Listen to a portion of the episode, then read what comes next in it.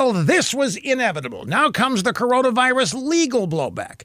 In Massachusetts, property owners are fed up. They are suing the state and the Massachusetts Executive Office of Housing and Economic Development. The issue is the eviction moratorium that was put in place during the lockdown to permit tenants to stay in their rental properties even if they haven't paid rent. Massachusetts Governor Charlie Baker just extended the eviction moratorium until the middle of October.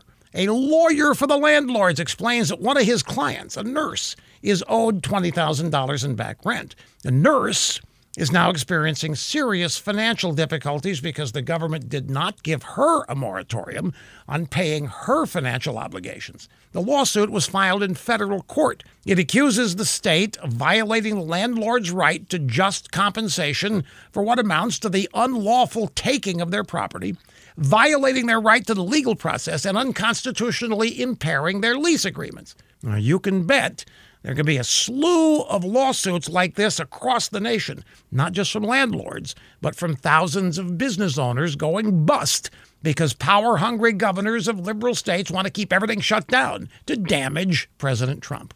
These blue state autocrats believe they are invincible and unaccountable, and we're about to find out whether or not they are right. As usual, trial lawyers right in the middle of the mess.